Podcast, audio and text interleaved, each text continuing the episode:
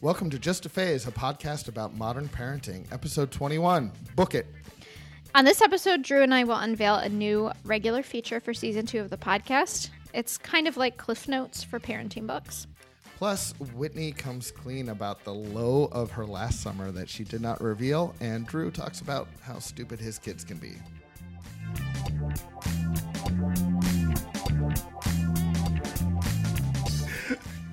Forget it. We'll do it live.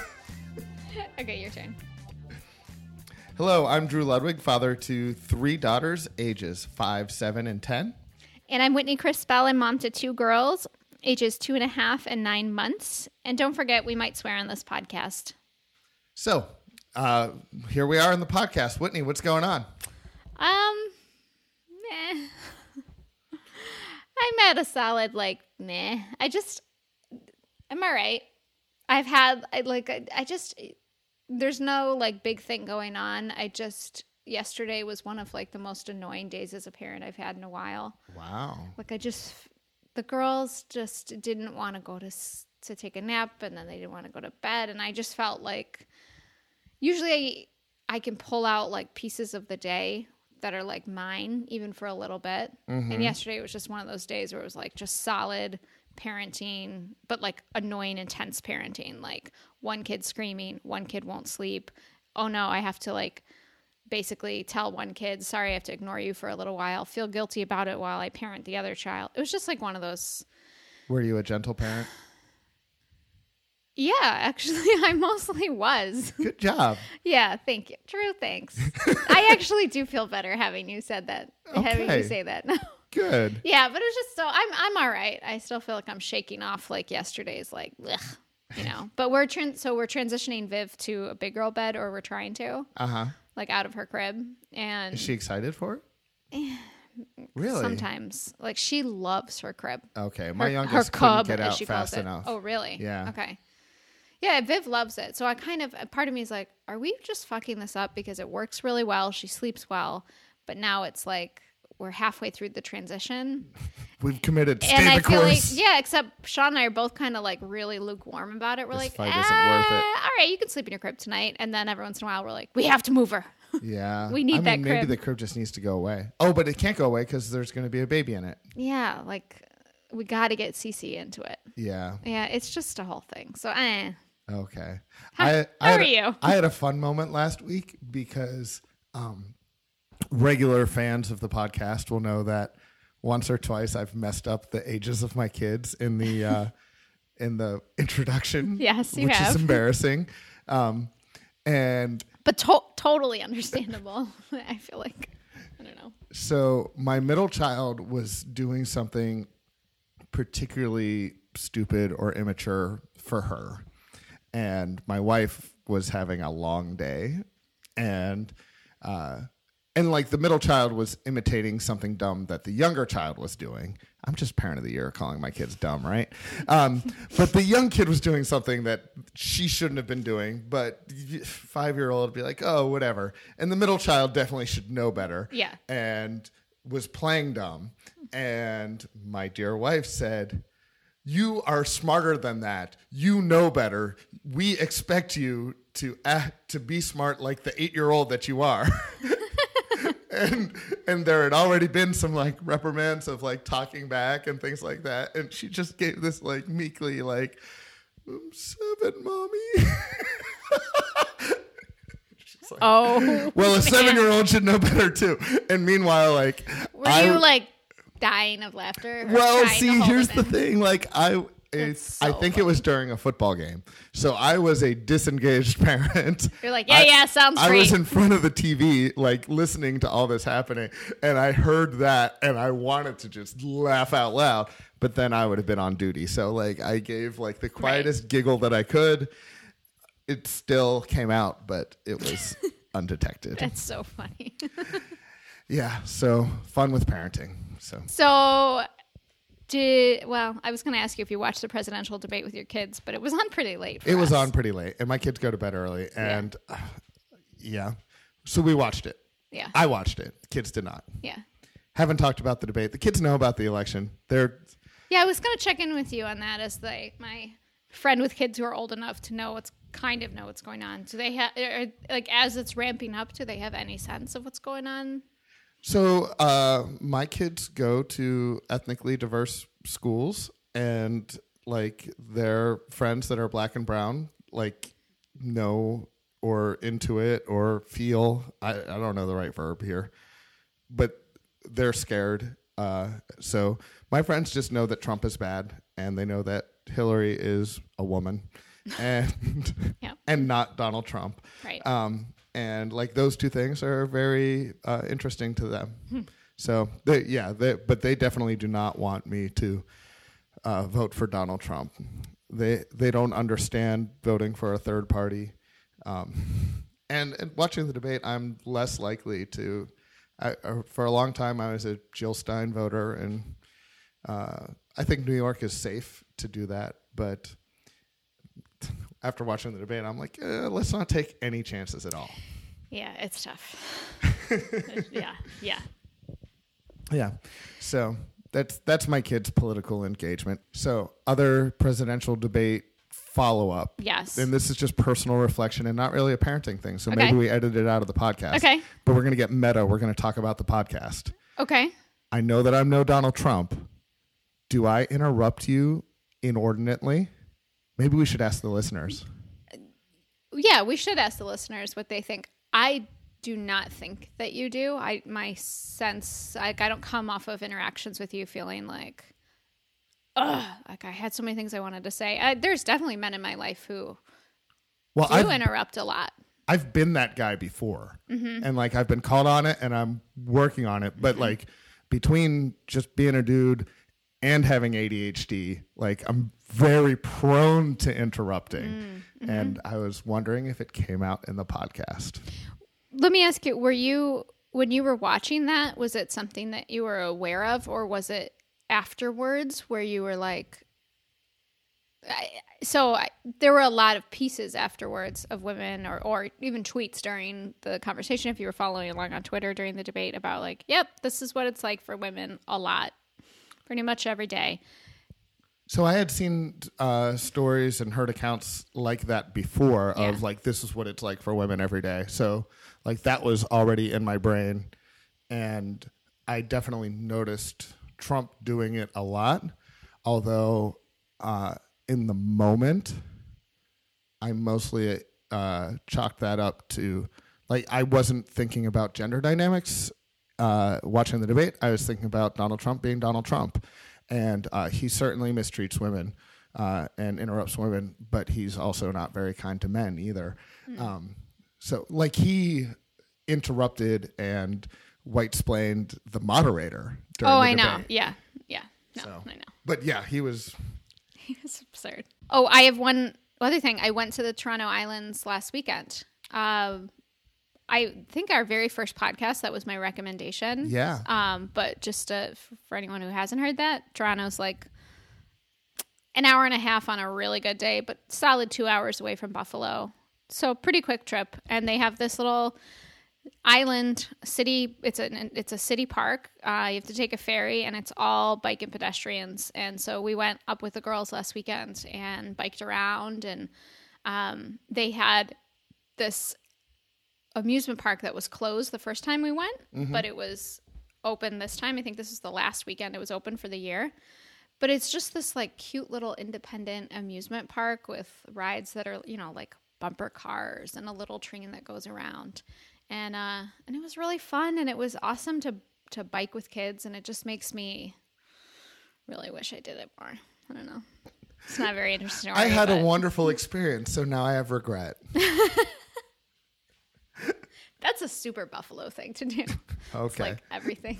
All right. So there's actually one more topic that I want to talk about, and that is postpartum anxiety and some of my experiences with it. But first, I think we should do something a little more fun than that. Uh, and that is to debut a new feature for Just a Phase. So, on a regular basis for season two, we are going to be chatting with Beth Simon about parenting and family related books. Beth is mom to a two year old boy. She lives out in Spokane, Washington, and based solely on Instagram, if you follow her, you will be blown away by how many books she reads. We talk a lot more with Beth and her family and her background, as well as some of her all time favorite parenting books in this segment. So let's get to it. Okay.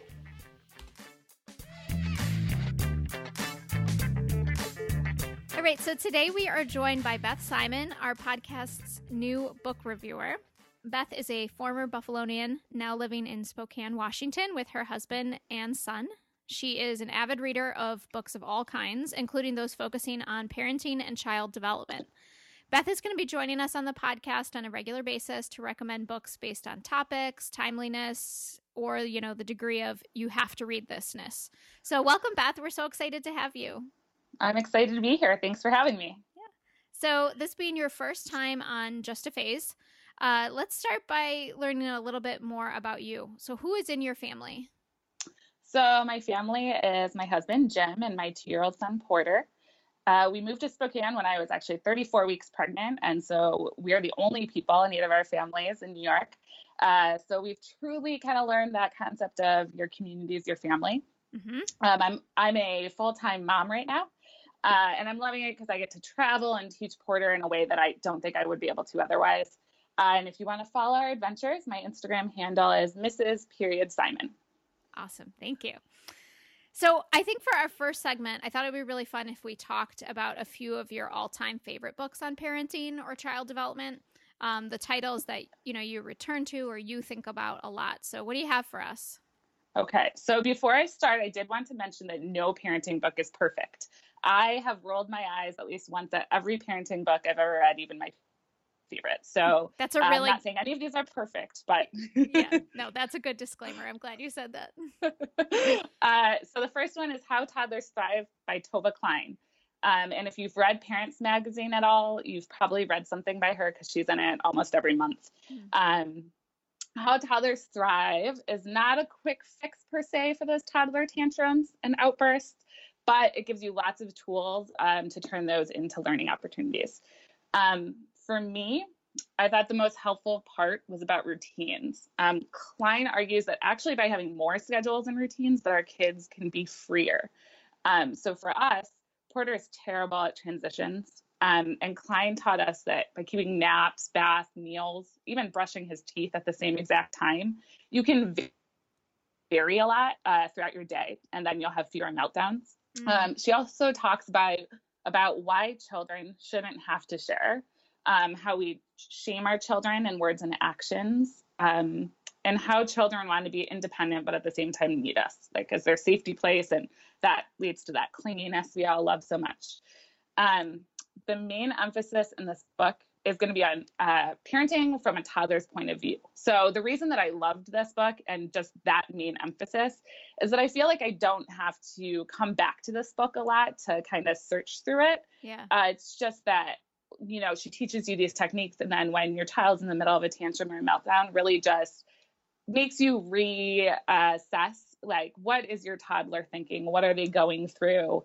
Um, what can I do to help them through this rather than, you know, sometimes at least me, it's like this woe is me, like, what is my kid doing right now? So I really loved that about this book. It also sounds really affirming in terms of like if you had an instinct about something, like the whole thing about routines. And I, I fully admit that before I had kids, I was I was sort of rolled my eyes at family members who are really into routines, and then I realized how important they are. So it sounds like it's good to have like it kind of backed up maybe instincts that you had about it. I don't know. So it does. It kind of comes back to just instinct. And uh, for me, one of the things is that what I call the Hulk mom moments, the moments when you really have like a breakdown, it's just really about almost like respectful parenting, like the things that seem obvious to you, like go back to your child, apologize to them, explain why you were upset. Like those things come pretty naturally when we think about friendships and other relationships, but for some reason can go out the window with children. So I really love that it is just those like little things that are pretty obvious and instinctual. So obviously, parents of toddlers, that's who you think should read this, or parents maybe coming up to yeah. So I I read this at about 18 months, but on the cover it is uh, two to five is mm. the the age group. Um, okay. But literally, I've suggested this to my moms and mom group. Like my husband, my my husband has suggested it to his dad friends. Like hundreds of people have probably read this book because we like truly believe this has changed our parenting style. We love it. Any uh, reservations or hesitations about this title? So at the end of this book, there's a chapter called The 15 New Seeds of Success. And me and my friends talked about how we have no idea where these like 15 ideas came from, but they're not at all what we got from the book. Um, so we just kind of ignored that they were there and really treasured the rest of the book. Like we were like, this is not what we got. And if we were supposed to get this, I'm not sure I liked this book as much as I thought. So uh yeah, those are I wonder if some editor just like was like, "Oh, listicles are really big right now. We I should just make one." I agree. And like it's totally a book that based on what like what like we were saying, it's about instinct and being able to like get down on your child's level. So then to give me like a list of these will help you, it makes no sense in context of like what the book was trying to achieve. right. Okay. Well, So that's a good warning. i Appreciate it. yes. Okay. So what's Uh, the next one? So the next one is the Read Aloud Handbook by Jim Trelease. Um, and this is this, I read the sixth edition of this book. The original one came out over 30 years ago. Uh, every time he writes the book, he changes about 40% of it. Oh my um, god. Yeah, right? For new uh, statistics and new research that he's found. Um, and so he creates a narrative of why reading aloud to children is so important, just just not at home, but also in our schools. Uh, it's not going to teach you, you know, tell you how to teach your kids to read, but it's kind of how to make them love reading. Uh, with those of you with young children, you may think that your children will always love reading with you, but around third grade, children actually stop wanting to read. Um, Trelease argues this is because it's when kids start having a bigger course load and they're expected to read uh, chapter books rather than easy readers. So children are getting frustrated and then they don't want to read. Um, so one of the t- key takeaways was that really it's up to parents to model reading, just like anything really to our children. Um, and so by reading out loud, you can do that, but also silent reading time in schools and uh, with your parents is really important too. And he cites a study that says uh, it's called The Home and School Correlates of Early Interest in Literature. And it says that children whose mother's main leisure activity is television, only 39% of children will enjoy reading, uh, compared to 79% will enjoy it if it's the mother's main leisure activity. Wow. Um, yeah, it's a huge difference. And so if you're not uh, if you're not a reading parent or it just doesn't come naturally to your family, there are tips in this book kind of on how to get started on how to do that. Um, and it's really important that you hook them before that third degree or sorry, third grade Mhm. uh, age group. Do you remember? Um, oh, sorry. Go ahead. Yeah, no, go ahead. Go ahead. Do you remember any of the tips for people? Because I, I mean, you said that and about the reading, and that totally makes sense to me. But it was also like a little bit hashtag Yeah. hashtag mom guilt moment where I was like, Right, oh right. shit, another thing. So But So do the- you, yeah, do you remember any of the tips? yeah. So the biggest thing that we have kind of taken from this book, because we're already readers as is, but Porter's going through a little like bump where he's not really reading. So we've taken to reading while your kids are eating. And um, we don't, we usually do eat at the same time as Porter, but we're a little faster than him. So then we'll pick up some picture books and just read to him. And we do find that he is super engaged. And actually, if you're having trouble with your kid eating as well, we have found that he actually eats more while we're reading to him because he is more likely to sit there. Yeah, I I could see that working. That's a good that's a good tip. Yeah. So, and then the other part of this book is that, um, so one of my hesitations about it is that it is really uh, research heavy, Mm. but this, it, only half the book is actually about this. And the back half is a treasury of read aloud books. And so there are like hundreds of suggestions in here from toddlerhood up until high school Oh, cool. of um, good reading suggestions. One of the things he emphasizes is don't mistaken a good book for a good read aloud book. Um, and so these are ones that are kind of tried and true, like will be interesting when you read aloud because a lot of books have lulls and get a little boring. Mhm. Um, so these ones don't have that tendency. Does he talk at all about listening to books? Do you know? Uh, he didn't, not No. that I remember. Okay. No. kind of putting you on the spot there. Sorry. he no i'm sure that he did but i don't remember that he did okay. um so I do remember that he had a discussion about television, but why he said television can be beneficial in like Scandinavian countries is because they often have almost like 80% of TV is subtitled. So it's actually reading while you listen. Mm. Um, whereas I think his argument was that audio doesn't have that same like reading right. component to it. Right. And the reading aloud is helpful because of the, you know, it's role modeling for the kids. So Right. then they're reading with you. Okay. Well, Do you do- sense. a lot of audiobooks. Uh, I not right now. I'm I, now that podcasts have come out. I'm like that's sort of what I've been devouring. But I, I'm just so one of my friends, one of my best friends is a librarian, a children's librarian, and she's obsessed. Yeah. She's obsessed with reading aloud. And she, Yeah. when I've vacationed with her, we've actually read books aloud to each other, like while we're driving Yeah. or something like Mhm. that. And it's really nice.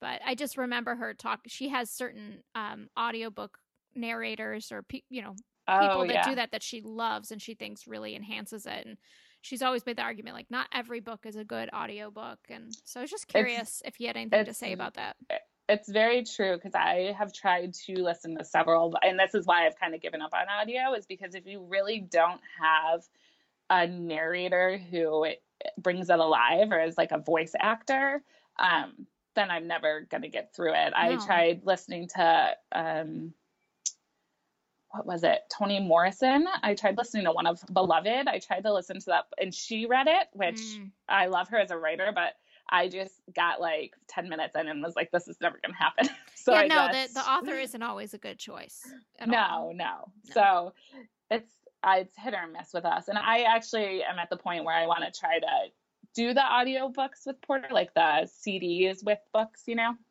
Mhm. But I don't know if he'll quite get when to turn the pages yet. yeah oh Then the only last comment about the other one is that he actually goes really in depth on his website, um, which is www.trelease-on-reading.com. And you can actually read whole sections of the book on there. So if you want to kind of get the bulleted point version or you want to check out some of the things, there's also a really great discussion about uh, dads and reading and the influence of uh, like when children see their dads doing something, it kind of backs up that, uh, you know, they can be taught to do something from their dads too. So that's kind of a really interesting part of the book too. Yeah. But it, that that book is or that part is out on the website. okay cool good suggestion and then you have one more for us right Yes. So Nurture Shock is pretty much different than the other books. It's not a how to, it's the latest studies on child development. Um, Bronson and Merryman here tackle uh, what I would call more controversial topics on parenting. These are the things that are going to make you feel like a fool for ever reading any other parenting books. Uh, so, what attracted me originally to this book was Po Bronson had an article in The Atlantic, I believe, on um, the inverse power of praise. Mm, And that article turns into the first chapter in Nurture Shock, uh, which just argues that children shouldn't be praised heavily because then they won't do things for self satisfaction. Um, and so that's something we really believe in. So I was like, I have to get this book. It's going to like validate everything about me, which was like a slap in the face because that wasn't true. Uh, so each chapter covers another topic. So I'm not going to go into all of them, but two of the other big ones were why white parents don't talk about race that one i've um, heard and- of i've heard I've- yep, and yep. it's it's shocking in a way. Uh, and then why kids lie. Um, and basically, the truth revealed in these chapters isn't what we would think. So basically, children do segregate among their own ethnicity if we don't talk to our children. It's just not in the obvious. Like my parents have black friends, we're good. Like you know, it needs to be talked about. Mhm. Um, and then whether we want to believe it or not, our children will lie if the reward is good enough. We can't stop it. We can't change it. So this is kind of some facts about that. Um, so both of these, they they were really difficult for me to like listen, uh, read, and just you know, I kind of had that attitude like a lot of us do. If we just raise our children right, you know, whatever that means, yep like it's gonna be fine. But uh, this kind of through a lot of research shows us that's not the truth. Um, and so this book is very much like the Malcolm Gladwell's like writing, but only it's uh, the parenting version. Right. So if that that type of writing and you need the factual stuff, this is this is a great parenting tool. But at the same time, it's just a good discussion about uh, conventional parenting and kind of where we're putting pressure on ourselves for things that aren't really what they seem. Yeah, confession, I have had Nurture Shock on my bookshelf since before I was a parent and I have not read it, but I I want to. And this makes me want to read it more. yeah, it is really interesting and I did not I will say I skipped the section on the sibling effect because we won't have any siblings here, Okay. but I've heard that's an interesting discussion on sibling fighting um, as well. Um, but yeah, it's it's worth picking up and reading, and you're gonna feel like I said, I feel silly for all the parenting books I've read that like, well, that was all bull crap. Like, you know, right. I will praise my child with nothing. No, I'm just kidding. Well, thank you, Beth. I'm so excited to check some of these titles out. Um, I got to find Nurture Shock wherever it is in my house. uh, but before I let you go, I want to talk to you uh, just about your personal reading practice. Um, Eh, you know, uh, when do you find the time to read? You mentioned you read to Porter during meal times, but for you personally, um, when are you reading? So I am blessed with a very good sleeper. So I get about two to three hours of nap time still. So mm-hmm. that is usually where I sneak in like a chunk of reading. And then we do not have a television. So for us, my husband and I, you know, most people would probably cuddle up on the couch to watch TV. We're like sitting on our porch reading at night. That's nice. So those are our two kind of main times that I can sneak some in. And if by some chance I beat Porter up in the morning, um, Jim does breakfast routine and getting Porter up. So that's like my me time in the morning. So those are kind of three segments where I probably squeeze in maybe like an hour. so do you ever listen to books too, or are you kind of strictly, you know, hold it in your hand right now? Read. So I strictly read books. Um, I have not found that a lot of, um, for me at least, books on CD have good narrators. And Mhm. so for me, if I'm going to pay attention to something on the radio, even a podcast, I need like somebody who's really engaging. And so I kind of given them up because of that. Totally understand. And that's why you listen to Just a Phase because Drew and I are just so engaging. Totally. And now You're with so you great. on board, you're gonna it's gonna be It's, even more. it's the dream team. I don't know. All right. Well, we are really, really excited to have you joining us um, in season two, and we can't wait to talk again about some more books. Awesome. Thanks for having me. Yep.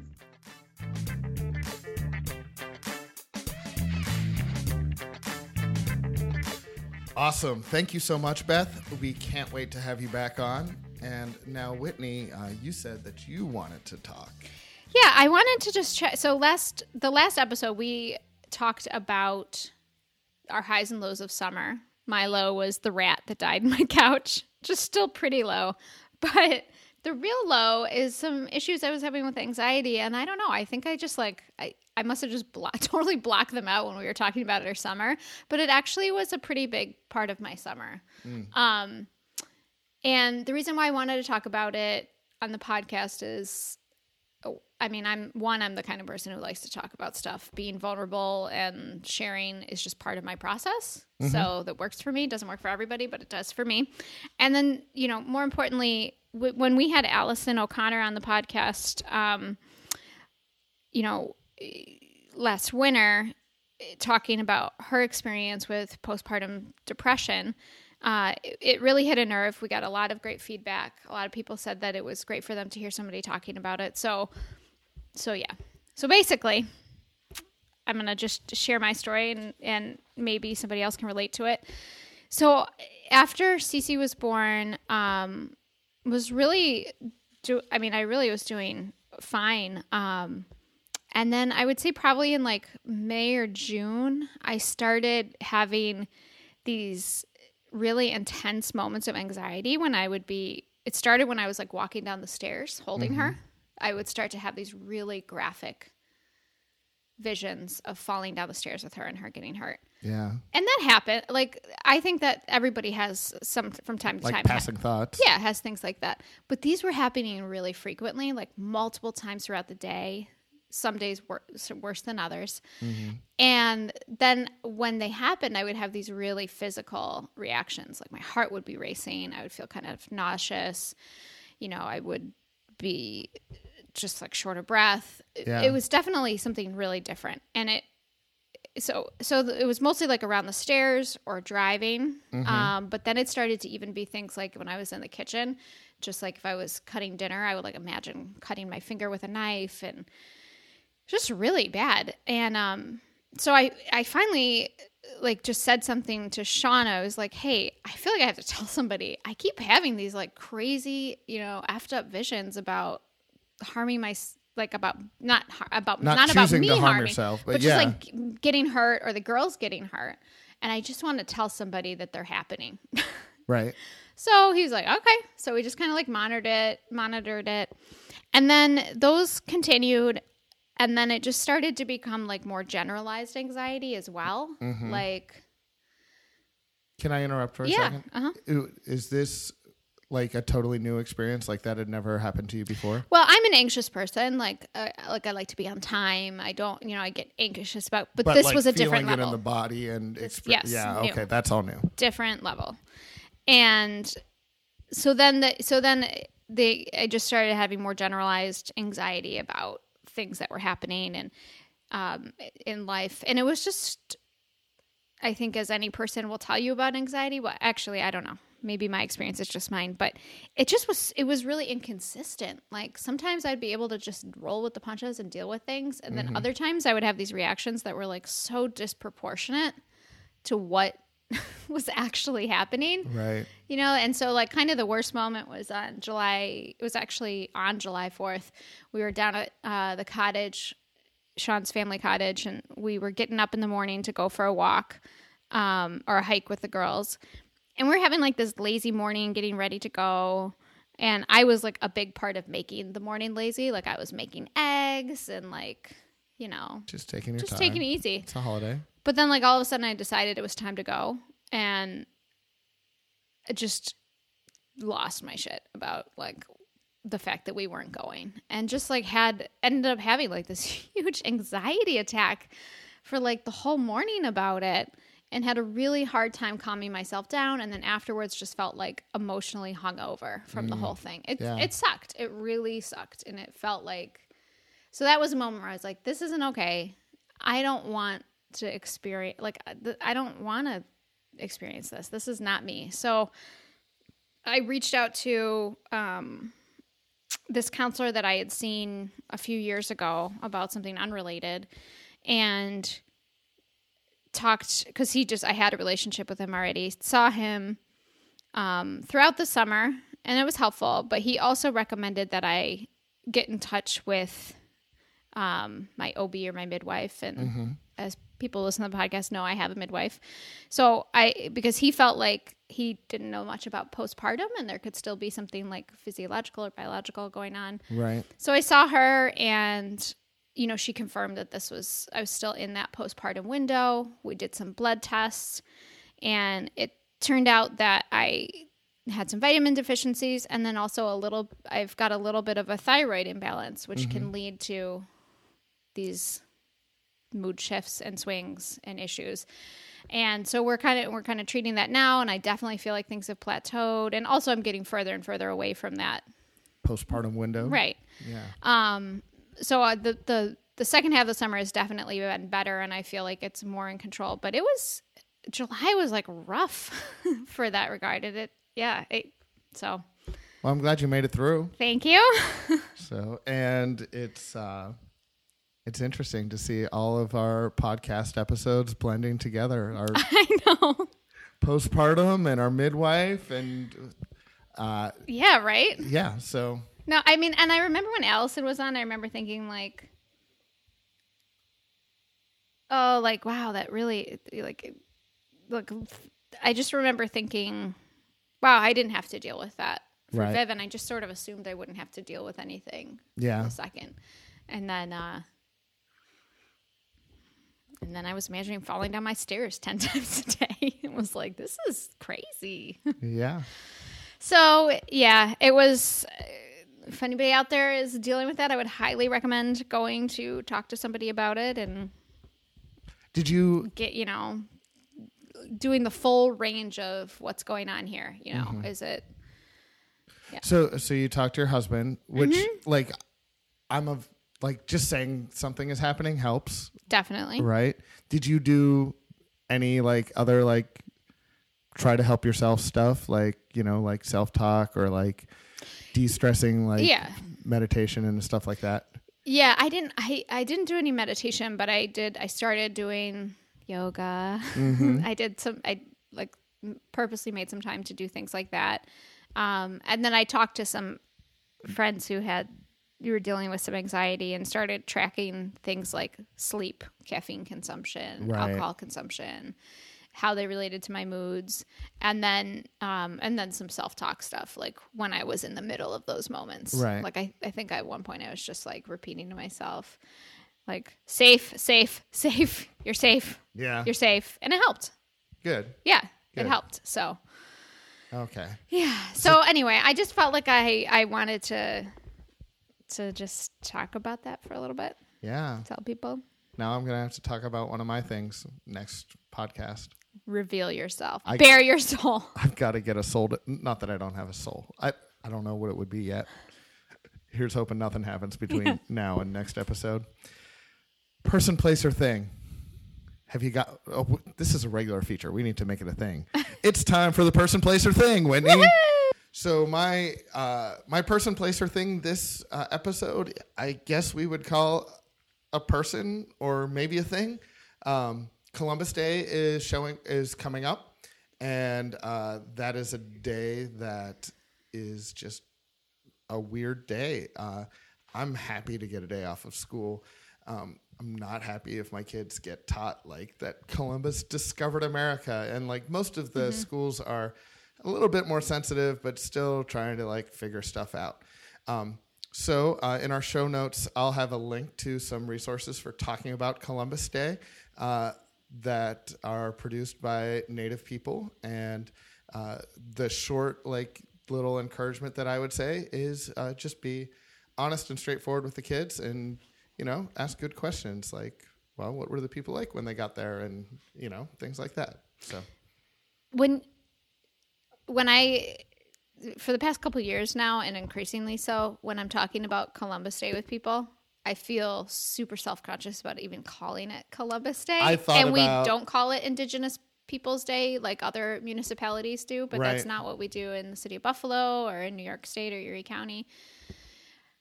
But sometimes I just thought maybe I should just call it that or like fall fall day fall Monday you know in fall break for in a- everybody. in a lot of countries like they have holidays that aren't like named at like it's like the october bank holiday. Yeah, and there you go. it's like because the banks are closed you know and everybody gets a day off. Why? Because it's good to have a day off Yeah. right? And and we don't have to honor so, so yeah I've i feel weird calling it that but like that's what it is right? So i mean officially right? And so like if you're not celebrating it you say that this is what people are celebrating and this is me not celebrating it but instead talking about it. That's where i am. Columbus day indigenous peoples day. You can call your representative and tell them to change it. Yeah, we should. so. All right, good recommendation. Um, so my recommendation it's it's a little preachy and a little hypocritical. oh no i was preachy It's just the preachy episode. we've got these guilty white people on sharing a podcast So mine is public meetings uh-huh and going to them. um, the reason why it's hypocritical is because there was one You're last night that them? I that Sean and I really wanted to go to and we didn't. So, I, as I mentioned earlier, we went to the Toronto Islands and we had some really great conversations about the preservation they've done there. Not just in terms of like the actual physical buildings, but they've really protected it from wealth mm-hmm. and like the kind of homogenization that comes from just a lot of really rich people coming in. So it just has so much character and like it it I'm, I know there's a lot of affluence in the communities that live there for sure, but it also just appears that there is there's still some people that are working class okay for sure. And don't all have the same design aesthetics. I don't know. So, So- so what do you want us to that, know so about that public led, meetings? So, so that led Sean and I to talk about our waterfront in Buffalo, and I saw that there happened to be a public meeting last night, and we thought, you know, this is the kind of thing that we would have gone to before we had kids a lot, and we like we need to you know we have a lot on our plate so you know i'm not trying to shame anybody or guilt anybody but like we should be involved in this. Like Yeah. this is important. Fam like especially as a family like who wants to recreate and use space and have spaces be you know preserved for our children like we need to get involved and go. So we were planning on going to this public hearing about our waterfront, but as I mentioned, uh, yesterday was just a real shit day, and like the girls didn't sleep, and it just didn't end up happening. Um, but but it's kind of on my list to to make it a point to be more involved and to show up at public meetings. And I don't know, have you brought your ever brought your kids to public meetings? And do people take sympathy and let you go first because you have a Um, kid? It's very rare that I bring my kid to a public meeting. I did. I feel like I had a kid with me when uh, there was a Erie County Legislature meeting that was considering banning refugees, um, and no nobody. I didn't get any special deference having Okay. a kid with me. All right, I'm not asking for it. I was just was In a- uh, it wasn't even my kid. It was my. I was with a friend who brought her kid. okay. I was like, why would my kid should have been in school for that? And my like, kid was. wait, this doesn't make So, sense. Yeah, bad memories. Okay. I, I, it's rare for me to bring kids to public meetings because Yeah. those are so intensive and boring for children. I'm a lot more likely to bring a kid to a protest. Yeah, that Which is, is- more fun. It's still hard for them, um, Agreed. but I, I want my kids to see me doing that stuff, even if they're not Right. directly involved. Right. Yeah. So maybe bringing your kid is is a unique challenge, but de- but I want to definitely at least make time for me or Sean to to go to those things and be more involved. And if it's the right time to cause a disruption in a meeting, kids are great for that. Crying baby, do it. All right. So Drew's, we're gonna put a link up for Drew's, and we'll put a link up for mine, but it's probably just gonna be a YouTube clip of a Parks and Recreation public meeting because Which those are amazing. so that's it for this episode of Just a Phase, and we are so thrilled to be back in your ears. Don't forget that you can subscribe, review, and rate our podcast on iTunes, Stitcher, or wherever you are listening. You can find us on Facebook at Just a Phase Podcast, on Instagram under the same name, and on our website at justaphasepodcast.tumblr.com. We'll be back in two weeks. Just a Phase podcast is produced by Whitney Crispell. Our theme music is the uh, Urbana Metronica Woo Ya Mix by Spinning Merkaba. It is used under a Creative Commons license. All right. See you, Drew. Bye. Bye.